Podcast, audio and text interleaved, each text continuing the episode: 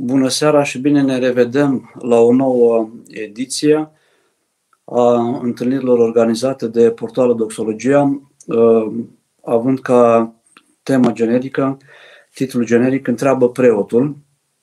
Și în seara aceasta, la rugămintea, invitația celor de la Doxologia, vom rămâne împreună o oră, după același format, 25 de minute de încercare de a vorbi pe tema învierea tânărului din Nain, învierea tânărului de astăzi.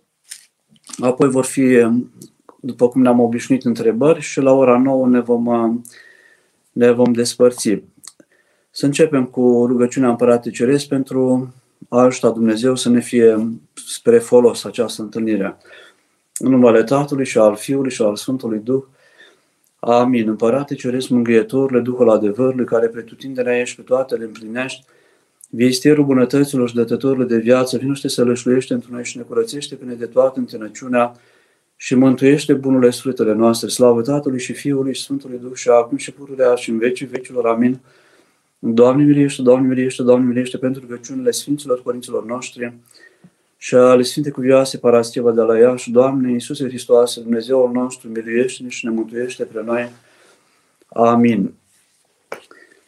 Duminica trecută, la Evanghelie, ni s-a prezentat întâlnirea Mântuitorului cu o văduvă care avea un singur băiat și acela murise de curând și cu băiatul ei, tânărul acesta din Nain, cunoscut cu numele tânărul din Nain, care, uh, care murise. Întâlnirea lui Dumnezeu cu omul, cu oamenii, nu rămâne niciodată uh, trecută ușor cu vederea, ea rămâne ca o mintire.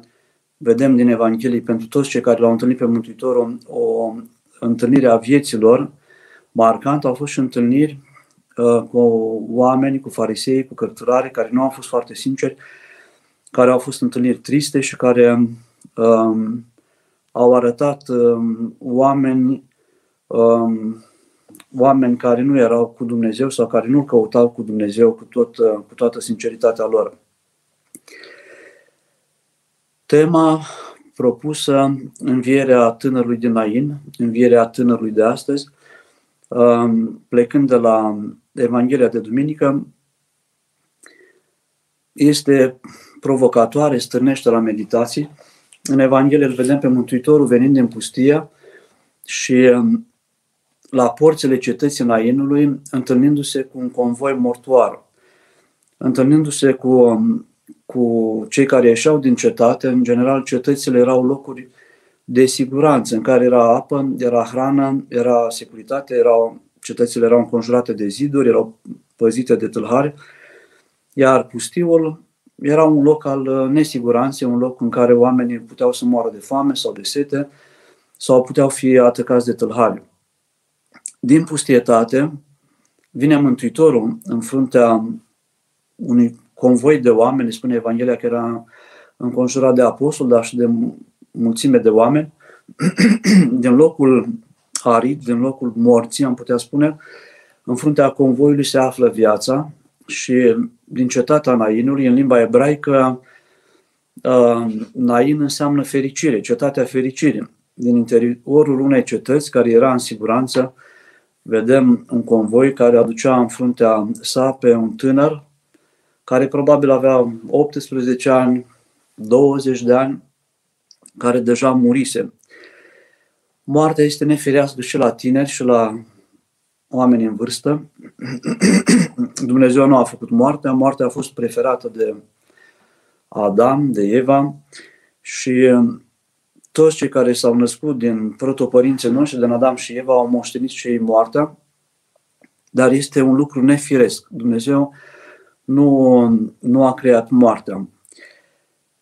Hristos, Domnul, care este viața, care este și calea, care este și adevărul, a venit la întâlnirea cu văduva. Unii Sfinți Părinți spun că lui a fost mai eh, mult milă de femeia suferindă, care își pierduse și soțul și acum și copilul, singurul său eh, copil, a venit să o mângâie, să o consoleze pe, pe femeia eh, care suferea pierderea copilului. Dar um, mângâierea ei a fost prin învierea acestui tânăr. Și um, vedem în Evanghelie că convoiul mortuar s-a oprit și Mântuitorul s-a putut atinge de sicriu, contrar obiceiurilor evreiești care nu se atingeau de cei morți pentru că atingerea de o mort presupunea un ritual de curățire. Câteva zile cel care atingea mortul nu putea intra în templul și era un efort pe care și-l um, o îndepărtare de templu care pentru mulți părea gratuită și așa că evitau să se atingă de, de cei care erau morți. Mântuitorul se atinge de sicriu, viața se întâlnește cu suferința și cu moartea și tânărul acela, Mântuitorul îi spune tinere, femei nu mai plânge și tânărului ție zic, tinere ție zic, ridică-te sau scoală-te și sufletul tânărului a revenit în trupul acela și tânărul s-a ridicat spre surprinderea tuturor celor de, de față. Uh, câteodată este, se întâmplă ca omul să moară, ca să cei din jurul lui uh, să-și aducă aminte de Dumnezeu sau la rugăciunile celor din jurul Dumnezeu să se înduplece, să se milostivească, să se apropie de cei, cei care deja nu mai sunt în viața aceasta. Oamenii au nevoie de multe ori de suferință foarte mare pentru a se trezi și pentru a-și aduce aminte că nu ei sunt Dumnezeu și că au nevoie de, de Dumnezeu pentru a trăi, pentru a fi sănătoși, pentru a fi în echilibru, pentru a avea sens viața lor.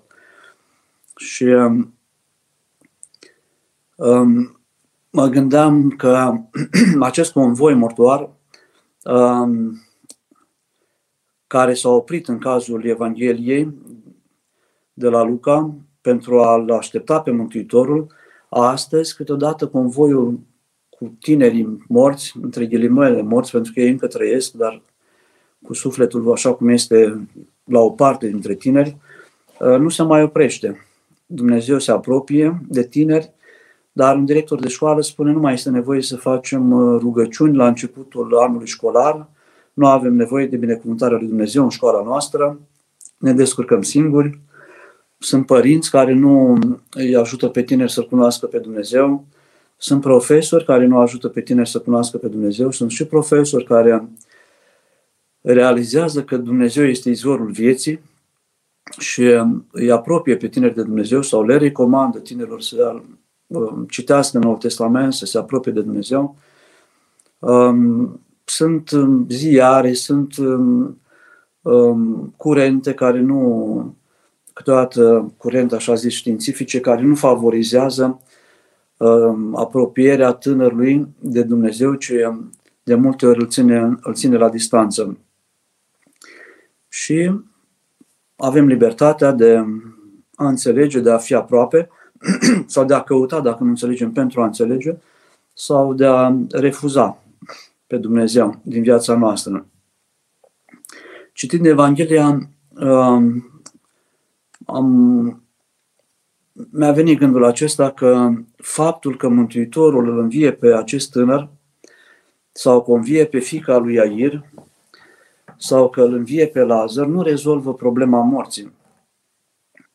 Ea ajută pe cei care nu aveau încredere în înviere să înțeleagă mai bine, dar um, și Lazar și fica lui Iair și uh, fiul văduvei din Nain, după un număr de ani, nu știm câți ani, despre Lazar știm că a mai trăit aproape 30 de ani, ne spune Sfânta Tradiție, și um, el care a fost îngropat în Betania și înviat de Hristos, um, va ajunge în Cipru, unde va fi episcop și va fi îngropat la Larnaca, unde până astăzi se află mormântul lui și peste mormântul lui se află construită o biserică mare, dar și el după 30 de ani, ca și ceilalți care au fost înviați de către Mântuitorul, a căror nume nu se mai păstrează, nici acestui tânăr din Evanghelia despre care amintim acum, nici al fiicei lui um, Iair nu se păstrează numele, cu siguranță au murit și ei. Și um, dacă aveau îndoieli în ce privește învierea, au fost um, manihei care nu credeau într-o perioadă mai târzie, secolul 3, 4, nu credeau în înviere, credeau că omul uh, moare și nu, nu mai există pentru el viață veșnică. Și au fost o mulțime de filozofi, dar și um, împărați care și-au pus problema aceasta a învierii. Cum va fi învierea? Um, și cei din vremea Mântuitorului, unii dintre ei nu credeau în înviere. Uh, Saducheii nu credeau în înviere. Um, și nu înțelegeau cum poate fi învierea și cum mai poate învia cineva. Învierea pe care Mântuitorul o face asupra fiului văduvei din Nain are un, um, o dimensiune pedagogică pentru cei care au fost prezenți acolo. Este și un, um, o reflexie a iubirii, o expresie a iubirii Mântuitorului față de această mamă și față de tânăr. Mântuitorul arată că tinerii nu, moartea nu este pentru tineri, um, um, dar um, dacă mergem cu gândul mai departe, înțelegem că uh, această înviere nu rezolvă problema, ci este nevoie de uh, o unire a omului cu Hristos pentru a putea să învie, uh, să aibă viață veșnică, să nu învie doar pentru un număr de ani, ci să dobândească viața veșnică. Scuzați-mă o secundă că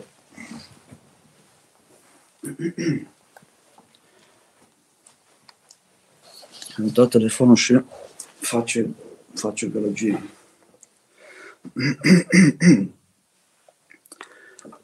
Deci, creștinul, um, pentru creștin învierea um, este uh, căutată învierea prin unirea lui Hristos Uh, care prin învierea sa poate să învie pe fiecare om, pe fiecare credincios, uh, nu doar pentru un număr de ani, ci pentru, una, uh, pentru veșnicie. Cu ani în urmă, fiind student și vizitând Transilvania și Maramureșul, l-am întâlnit pe înalt preasfințitul Justinian Chira, arhiepiscopul Maramureșului, și um, ne-a povestit o întâmplare, printre altele, pentru că el povestea, era plin de energie, era plin de, de bucurie, ne-a, uh, ne-a relatat o întâmplare ce se petrecuse cu ani în urmă, prin 70 și puțin, era preot, stare la Mănăstirea Rohia, um, în care, într-o iarnă, într-o vacanță de iarnă, um, a fost sunat de mama unui ucenic de-al lui, care avea, ucenicul avea 19 ani, era în anul întâi la o facultate la Cluj, un băiat care era bolnăvicios, avea o problemă la inimă și care nu putea face sport, era diferit de ceilalți tineri pentru că tratamentul și starea inimii sale îl împiedicau să, să, fie, să se manifeste așa cum ar fi vrut el, într-o, într-o deplină sănătate. Și ne povestea în al preasfințitul cum uh, l-a sunat mama și a spus că băiatul vrea să se spovedească și dacă poate părintele, Justinian să vină până în uh, Târgu Lăpuș să o spovedească pe băiat. Și a spus că o să vină, încearcă să vină, dar asta se întâmpla probabil la un sfârșit de săptămână. A trecut uh, ziua și n-a mai ajuns să meargă în oraș de la mănăstire și a doua zi uh, spre prânz a primit din nou telefon și a fost informat că băiatul a murit.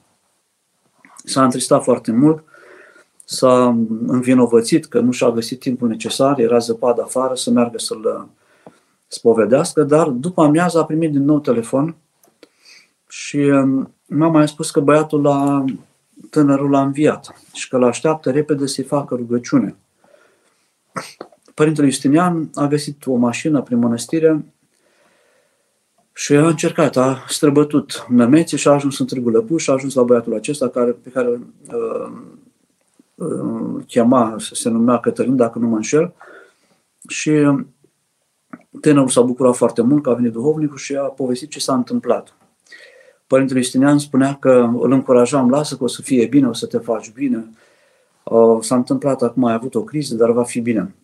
Băiatul era atât de vesel, cu o față luminoasă și se spunea, părinte, sunt foarte bine, să vă spun ce s-a întâmplat, am murit, v-am așteptat să, să mă binecuvântați, să mă spovediți și între timp am, am trecut la a ieșit sufletul din mine, am murit și um, am avut o, o revelație, o stare de mare bucurie, pentru că doi tineri luminoși m-au preluat și am călătorit cu ei, am mers cu ei pe un câmp înverzit, pe un, care urca ușor, și un câmp cu flori și aveam o stare de mare bucurie. Dar când am ajuns pe aproape de culma dealului, s-a auzit o voce care a întrebat unde veniți, cine sunteți? Și acei tineri îngeri au spus să-l aducem pentru, la, ducem la tine, Doamne. Nu-l aduceți aici pentru că el a fost uh, nemulțumitor și de multe ori s-a ridicat și împotriva mea și uh, spunea că uh, nu este drept ca el să fie bolnav, deci nu este ca toți ceilalți tineri sănătoși ca să poată să fie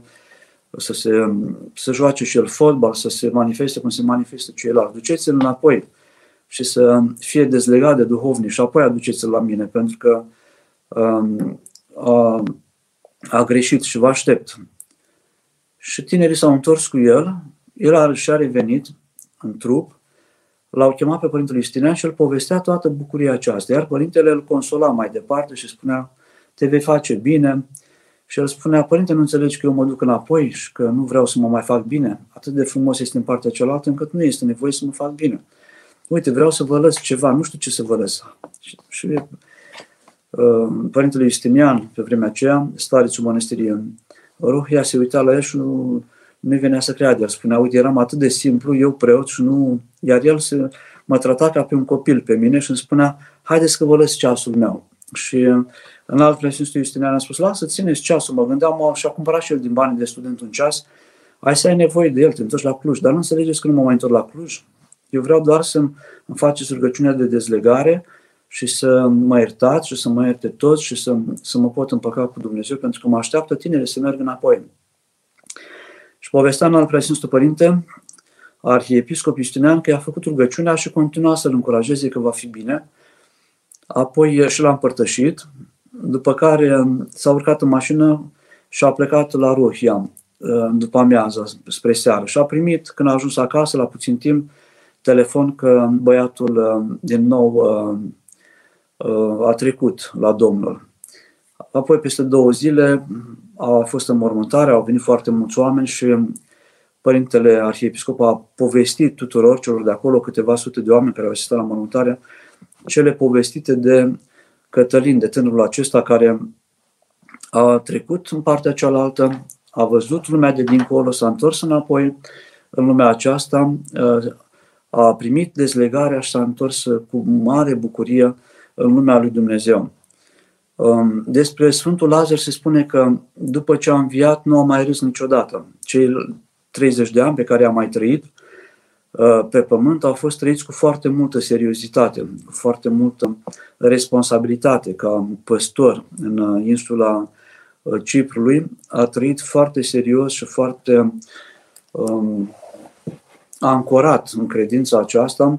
El care pentru patru zile văzuse lumea de dincolo, lumea morților, atunci, înainte de învierea lui Hristos, nu a fost, nu era raiul, împărăția lui Dumnezeu, a trăit cu foarte multă seriozitate uh, viața pe care a mai avut-o de trăit uh, pe pământ. Uh, vorbind despre tineri vii și despre tineri și oameni care, chiar dacă sunt, chiar dacă merg, sunt foarte triști, sunt fără energie, fără credință, fără idealuri, fără sens, fără entuziasm, fără bucurie, fără dragoste pentru ceva sau pentru cineva. Trăiesc ca și cum ar, deja ar fi murit. Um, un om viu este un om care inspiră, care dă putere celui de lângă el, care îi dă energie, care îi dă, dă viață celor din jurul, are viață din belșug și o dă și celor din jurul lui. Uh, iar oamenii care nu îl cunosc pe Dumnezeu, care nu sunt în comuniune cu ceilalți oameni, trăiesc ca și cum ar fi, ca și cum ar fi murit. Uh, de curând um, am, um, am citit câteva cuvinte ale Părintelui Stăniloae care vorbea despre însingurare ca formă de moarte.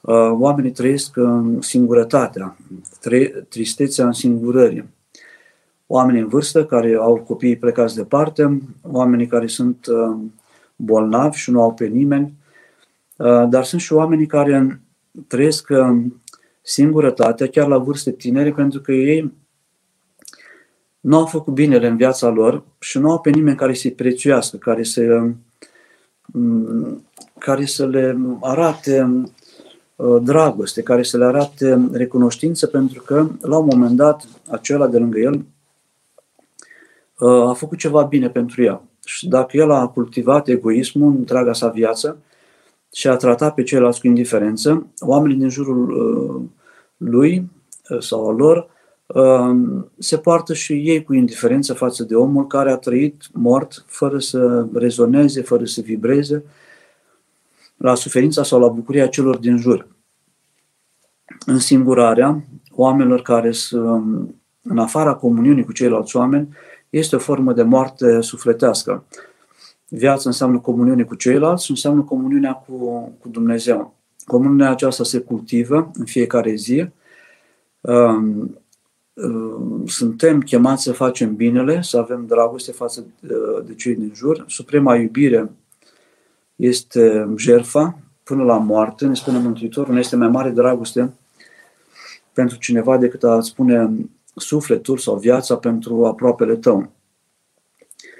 Dar atunci când tu, din comoditate, din lene, nu te implici, te, te închizi, conservi personalitatea pentru a nu risca, pentru a nu um, avea surprize, nu, nu te implici în viața celorlalți, uh, atunci omul, chiar dacă trăiește printre ceilalți oameni, este înconjurat de, poate să fie și o mulțime de oameni, um, trăiește o însingurare, trăiește o, o tristețe, pentru că el nu primește atenția celor din jur, nu primește dragostea celor din jur, nu se întoarce spre el mulțumirea sau recunoștința celor din jur pentru că uh, el nu a dăruit. Omul are nevoie și de singurătate, este singurătatea pusnicului care uh, trăiește la mănăstire sau în Sfântul Munte Atos departe de oameni, dar în general, cum a fost Sfântul Iosif Isihastul, uh, a cărui carte a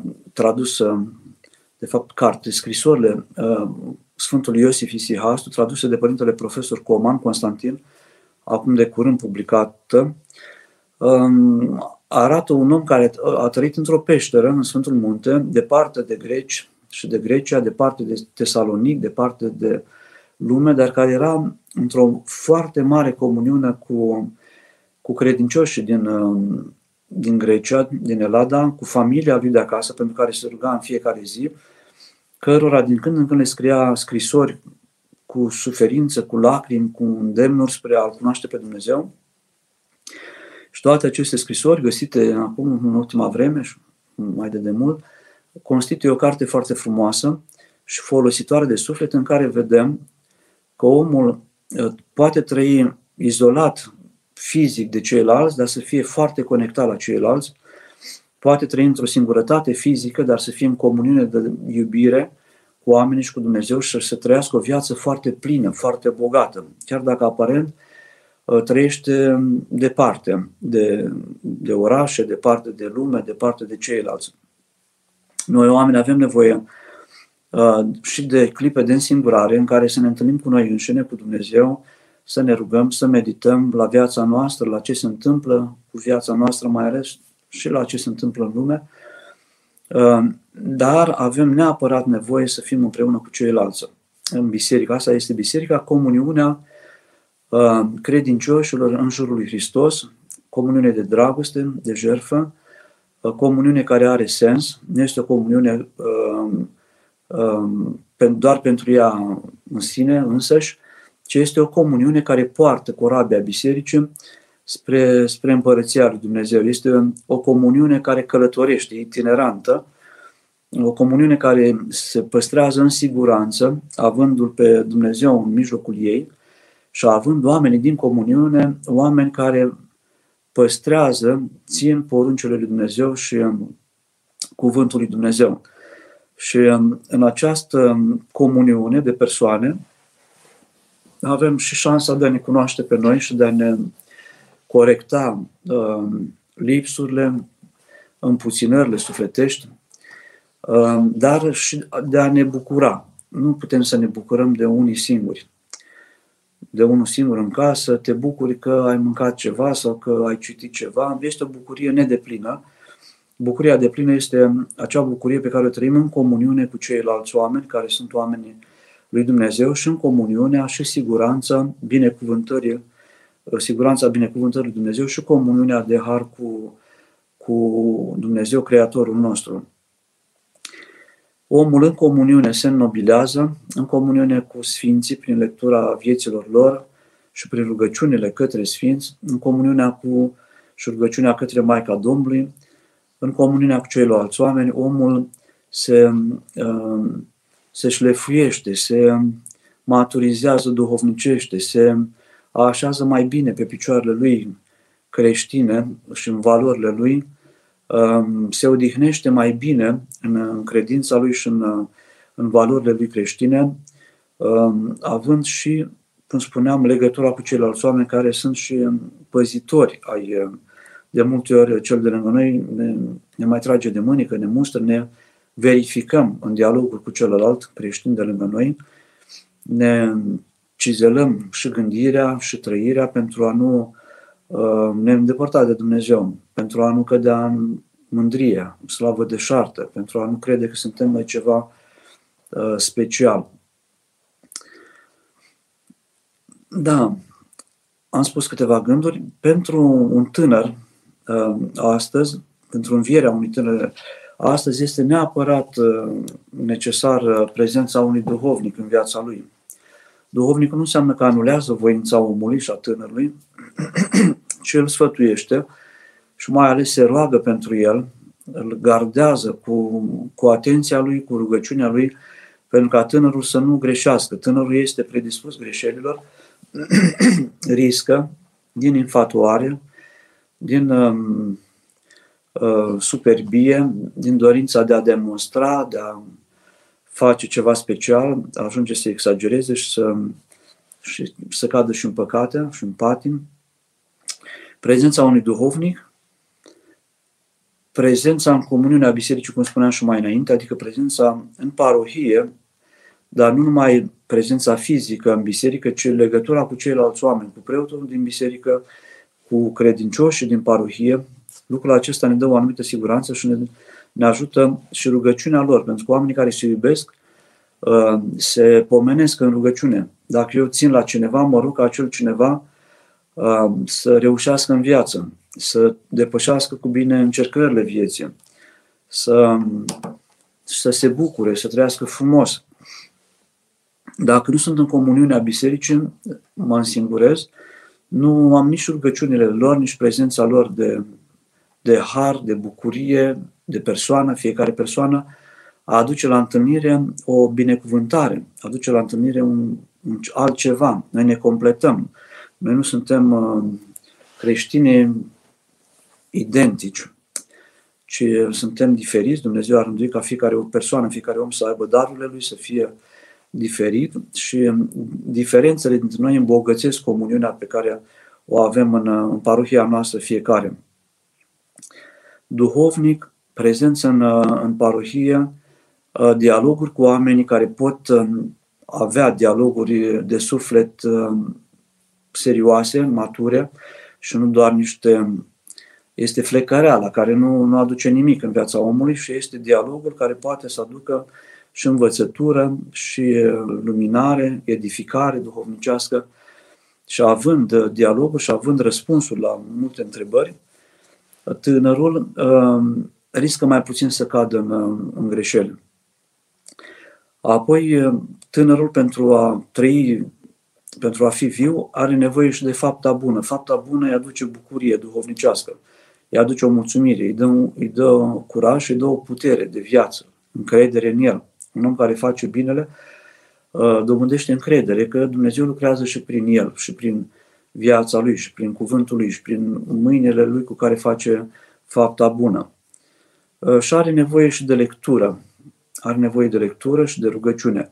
Lectură pentru a învăța de la înaintași și rugăciune pentru a primi de la Dumnezeu uh, harul pe care ne-l dă Dumnezeu pentru a putea trăi um, plin de viață, cum spuneam, ca viața noastră să fie uh, plină, să fie îmbelșugată, spune și Mântuitorul.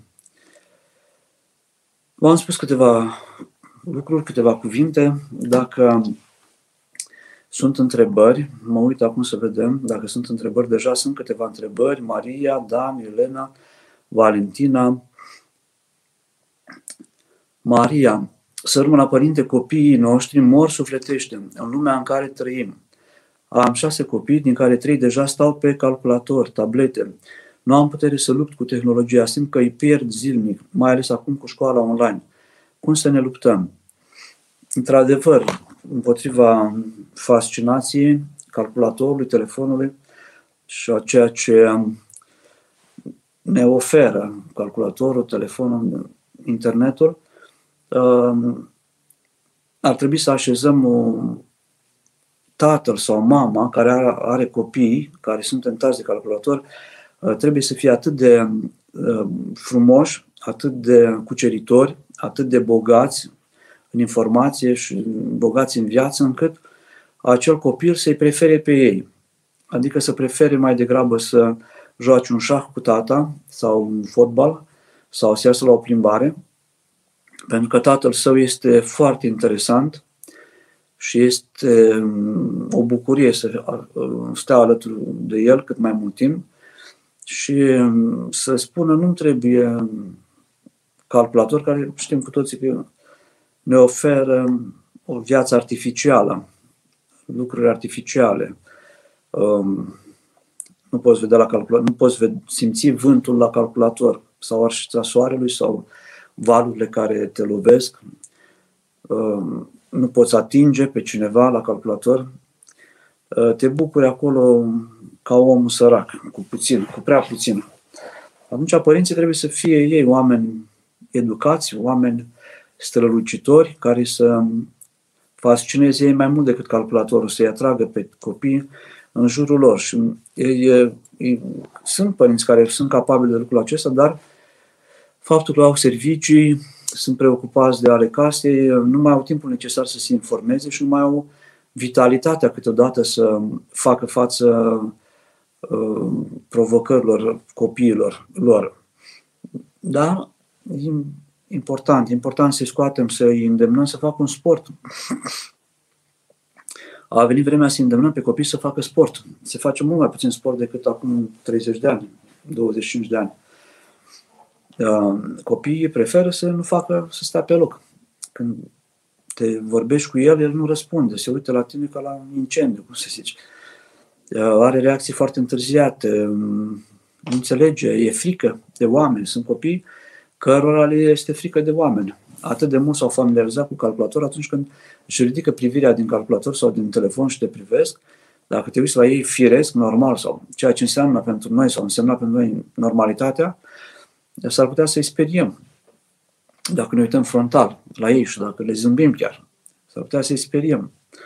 De aceea eu cred că ei trebuie câștigați de mici, de la cea mai fragedă vârstă, trebuie, e bine să fie câștigați. Ieșiți în natură cu ei, ieșiți în natură cu ei, sport, uh, mers la cinematograf, poate împreună, la un film care să fie bun și să, să, să permită și un dialog după film pe tema filmului. E o luptă, oricum e complicat, deja sunt foarte multe sesizări făcute din partea părinților că perioada aceasta online i-a desprins și mai mult pe copii în perioada în care se face învățământ online. Acum i-a desprins și mai mult de, de părinților și de fraților. Stau izolați, se învață să trăiască izolat.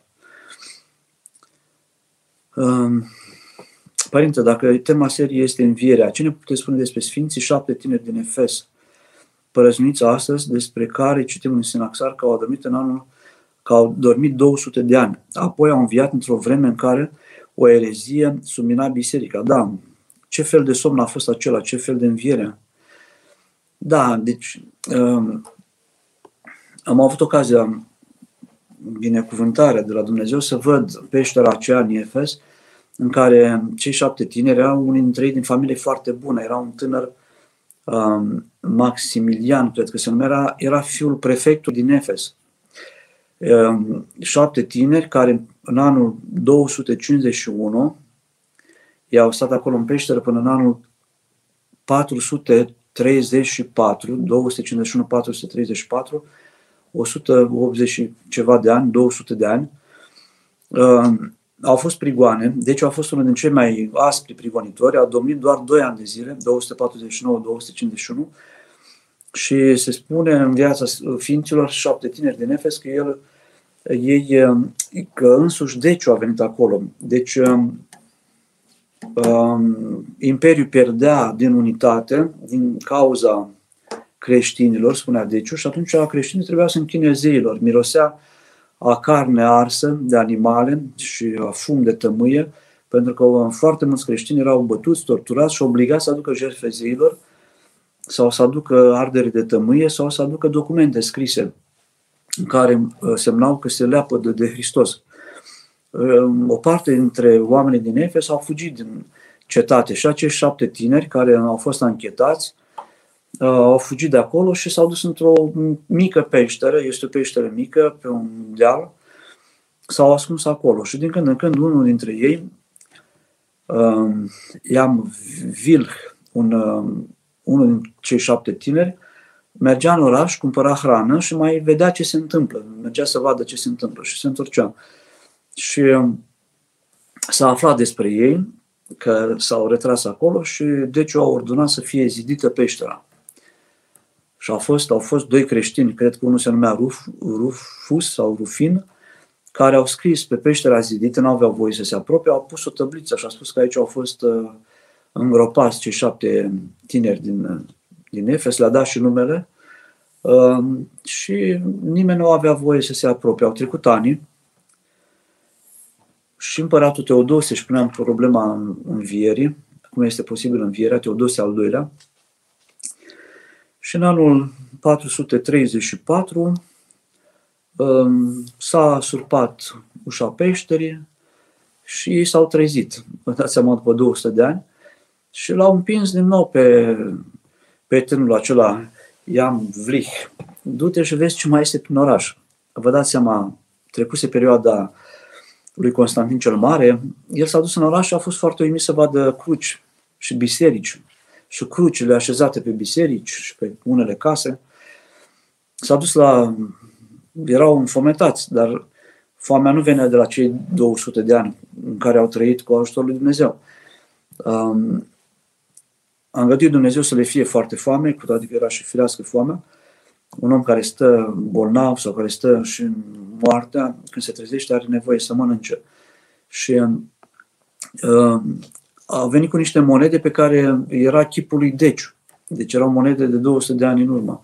Oamenii, unii au crezut că le-a furat, că au găsit o comoară, încercau să vadă de unde a găsit monedele, că poate obține comoara respectivă. Până la urmă s-au dus la un uh, judecător a fost anunțat, dar și episcopul, un episcop pe nume Ștefan, al cetății Efes, uh, i-a primit, uh, l-a primit pe acesta și au, primit, au venit la peșteră și au găsit pe tineri acolo. Și au constatat că erau cei tinerii despre care scrisese Rufus cu 200 de ani în urmă, pe niște tablițe, și s-au minunat de, de învierea lor. Și au înțeles încă o dată că la Dumnezeu este posibil ca omul să învie a fost prin întărirea uh, în credința celor slab sau puțin credincioși această înviere și a fost o întărire în credință până astăzi și a noastră, având mărturiile acestea de învieri făcute de Mântuitorul în Evanghelie sau de Dumnezeu uh, în peștera de la Efes, pentru cei șapte tineri din Efes,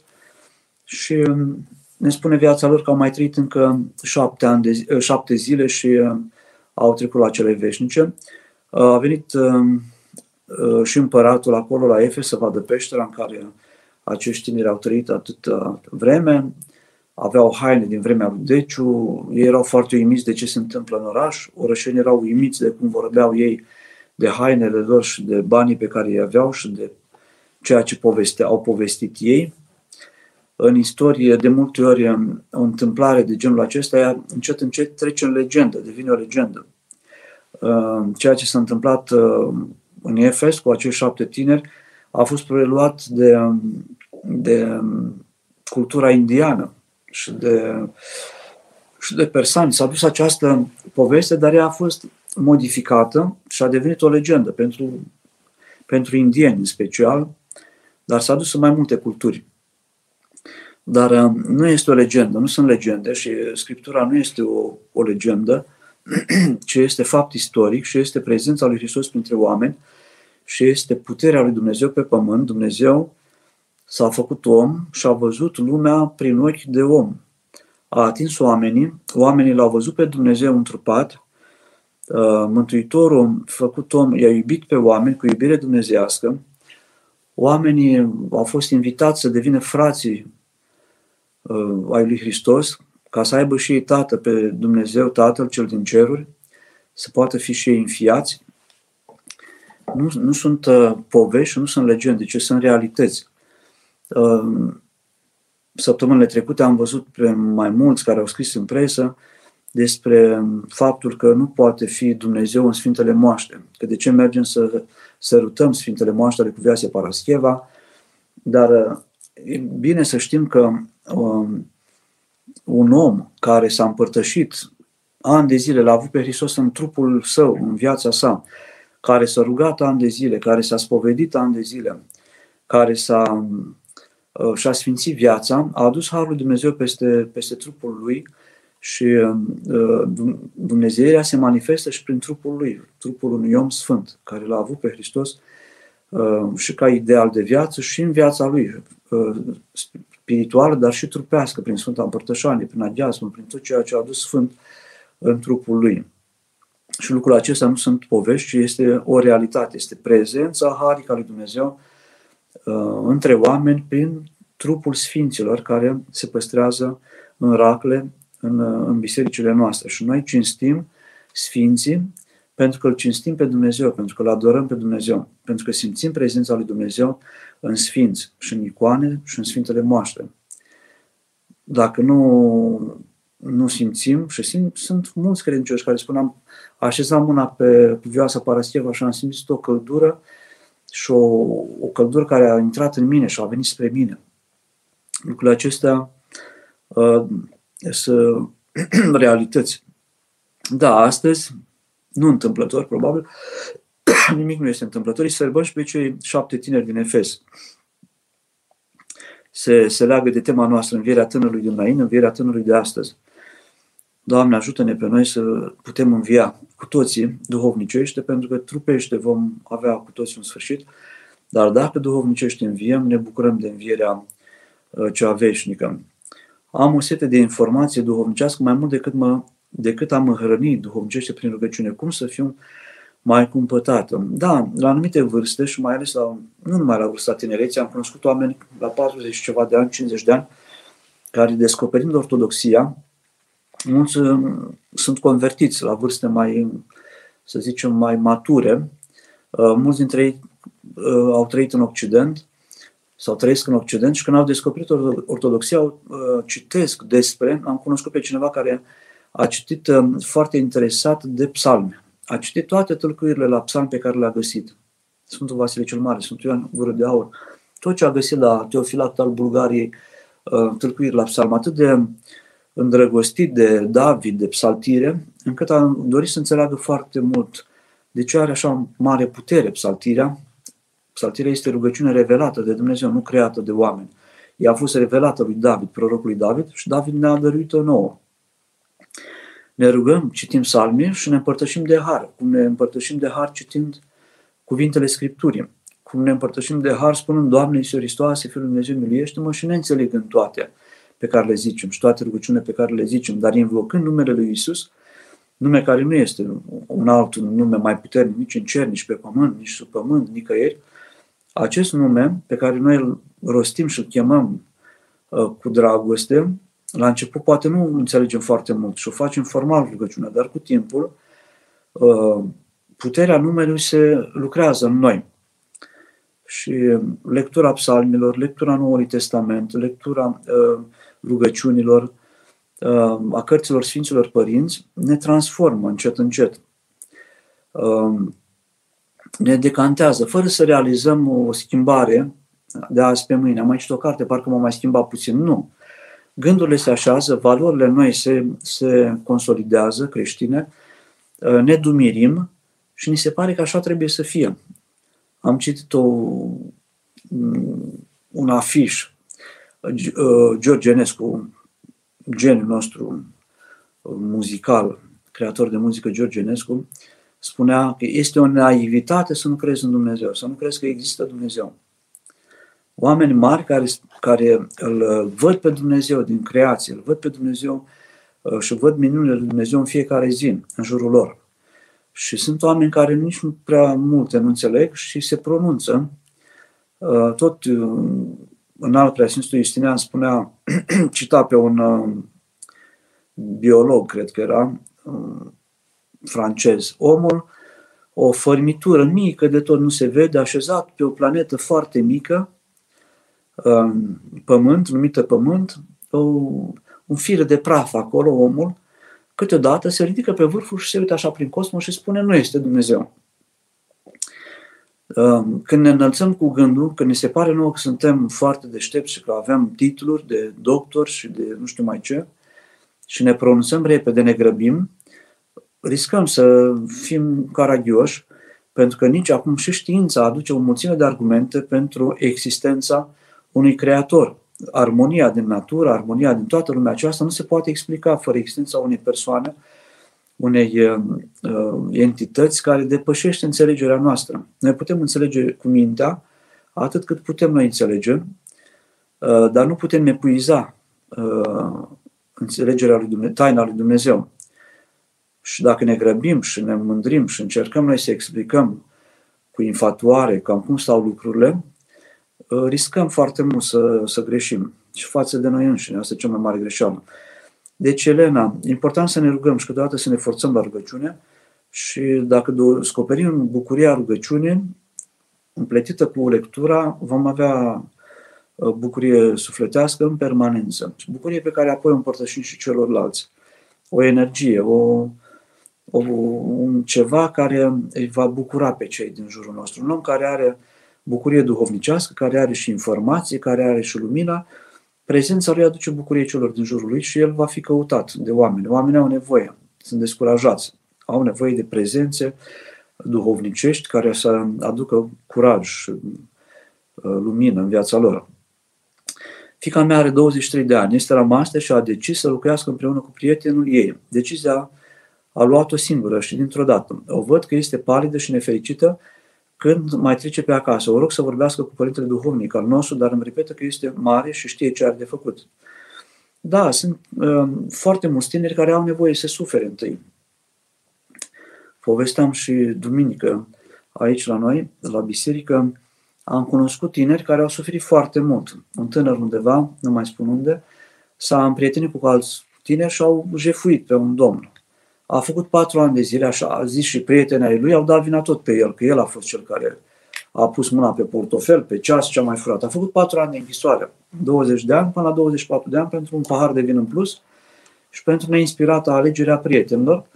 Și apoi a venit la biserică, am stat de vorbă cu el, uh, înțelesese că a greșit, a profitat de închisoare și am încercat să învețe, a pierdut ani și de școală, dar a fost puțin prea târziu.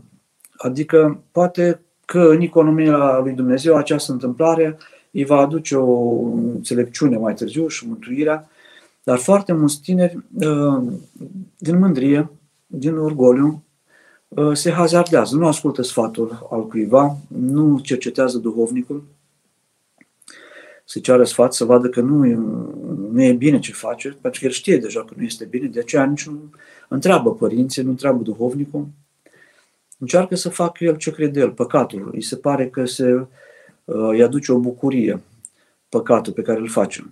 Stă cu prietenul ei. Păi dacă nu este binecuvântarea lui Dumnezeu, în foarte majoritatea cazurilor, 90%, vedem că aceste încercări, dueturi, în afara binecuvântării, eșuează. Am, am cunoscut pe când eram student un cuplu în Germania, am fost la niște întâlniri cu studenții de acolo Uh, făceau căsătorie de probă, experiența căsătoriei. S-au mutat și au locuit împreună.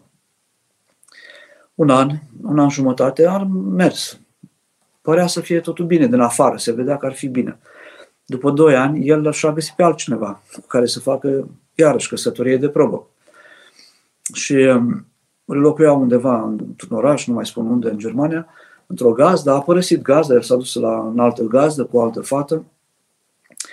Fata s-a simțit atât de trădată și de a fost atât de dezamăgită încât a suferit o cădere psihică și a stat la un ospiciu de, cum ar fi la noi Socola, vreo șase luni de zile pentru recuperare um, de boli psihice.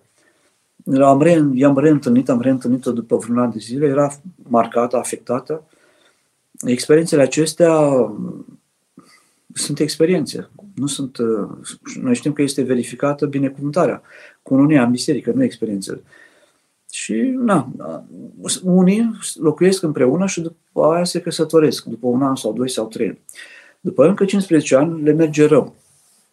Nu se împacă, ceva nu merge. Și apoi vin la duhovnic și spun, părinte, noi am început cu stângul. Noi am trăit împreună înainte, apoi ne-am căsătorit. Nu mai știm dacă a fost căsătoria foarte curat făcută sau a fost sub presiunea faptului că noi deja locuind împreună ne-am învățat pe o parte, pe de altă parte ne-au forțat părinții să ne căsătorim, să intrăm în rânduială, cu toate că noi nu eram foarte bine așezați în, în acea prietenie. Și atunci Ehm, este bine ca alegerea să o facem în deplină libertate, ne forțați nici de patimă, pentru că oamenii se căsătoresc, stau împreună și uh, dobândesc o dependență unul de altul, dar fără să fie între ei neapărat armonia. Și apoi uh, o duc așa, greu, o, o lungesc, dar nu, treaba nu merge bine.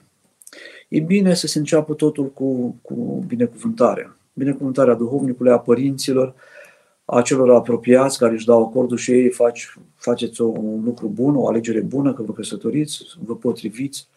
Nu la întuneric, nu pe ascuns, nu fugi de acasă, uh, nu atitudine de infractor care a furat și nu vrea să se știe. Na, acum cred că trebuie foarte multă rugăciune pentru fata aceasta, sunt cazuri multe asemănătoare. Fetele suferă mai mult decât băieți, în general, suferă o, o golire foarte mare. De multe ori unele fete rămân însăcinate, le este rușine, fac avort, mai adaugă un păcat, își construiesc viața pe morți, pe, pe, pe păcate mari, că sunt ireparabile, mai ales un avortul nu se mai poate repara, a murit cineva și ai lăsat în urma ta sau ai amintiri foarte sumbre și alte amintiri care se construiesc. După aia, după ce ai făcut două, trei experiențe, te căsătorești în final. Te întâlnești cu prietenul ăla vechi pe stradă, află soțul, lucrurile se complică, nu, nu, nu curg așa ușor, frumos, binecuvântat, așezat. Bine este omul să se roage, să se așeze, să se sfătuiască, să ceară binecuvântare și să facă pasul așezat bine, cu mult sfat, nu grăbit, nu forțat de patima. Um, duhovnicul meu este departe și foarte ocupat. Dacă mă tot amână să mă spovedesc și nu prea are timp pentru mine, ce să fac? Cum îl pot schimba fără să-l super pe Dumnezeu? Până la urmă, poți cere binecuvântare Părintele Duhovnic să te spovedești la altcineva, pentru că dorești să te spovedești mai des sau pentru că ai un motiv întemeiat. Și dacă ești foarte sincer sau sinceră, cu el va înțelege și nu va fi uh, nicio supărare, nu se va supăra. Și nici pe Dumnezeu nu super, super dacă tu ceri binecuvântare și dacă te prezinți cu sinceritate și înaintea lui Dumnezeu și a duhovnicului. Ce cuvânt de folos le putem spune elevilor în cadrul orei de religie? Ce cuvânt? Tot cuvântul bun, dacă e spus cu duh și cu putere, dacă vă rugați pentru elevi, aveți o listă cu toți elevii și pomeniți, uh, cuvântul pentru ei dobândește mai multă putere. Și probabil că și ei, Dumnezeu îi sensibilizează și primesc mai ușor cuvântul. Uh, nu știu, eu cred că un profesor de religie bine este să fie foarte pregătit, cunoască viețile Sfinților, Sfânta Scriptură, materia care este organizată la, știu eu, morală, istorie, la liceu sunt uh, am predat și eu la liceu și era morală, era istoria Bisericii Române, biserica, istoria Bisericii Universale. Dacă știe foarte bine materia și are și el o lepuță de cultură și apoi se roagă, el pur și simplu povestește. prin cuvânt transferă credință. Dacă el are credință și este el convins și este el așezat, va transmite starea lui. Recomand și eu personal și cred că oricine dintre noi, clerici, recomandăm ca profesorul de religie să mai facă orele de religie și în biserica cea mai apropiată de școală sau să invite preotul din parohie la școală. S-a pierdut destul de mult prin faptul că uh, preoții nu au mai predat religia, cea mai mare parte dintre ei. Mai sunt preoți care predau foarte puțin, dar e foarte important ca elevii să aibă legătura cu preotul. Sunt profesori de religie care se feresc de preotul lor, din sat, din comună, din parohie, din cartier.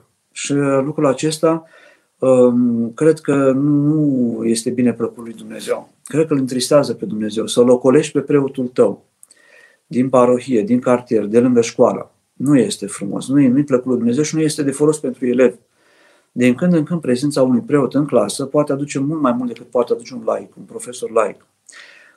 Noi nu avem nevoie doar de informații, avem nevoie de convingeri și mai avem nevoie și de un har care coboară. Prezența preotului poate să aducă un plus, de o bogăție în clasa ta. Și dacă ești un profesor sincer și ești pentru Dumnezeu și pentru elev, uh, nu dorești, cred că, să te afirmi pe tine ca fiind cel mai interesant profesor din, uh, din nord sau sud-vestul Europei sau estul Europei. Avem nevoie să le face o cunoștință elevilor, tinerilor cu Dumnezeu. Și îl chemăm pe preotul de acolo sau pe un alt preot, pentru că prezența preotului între elevi uh, este un plus foarte mare.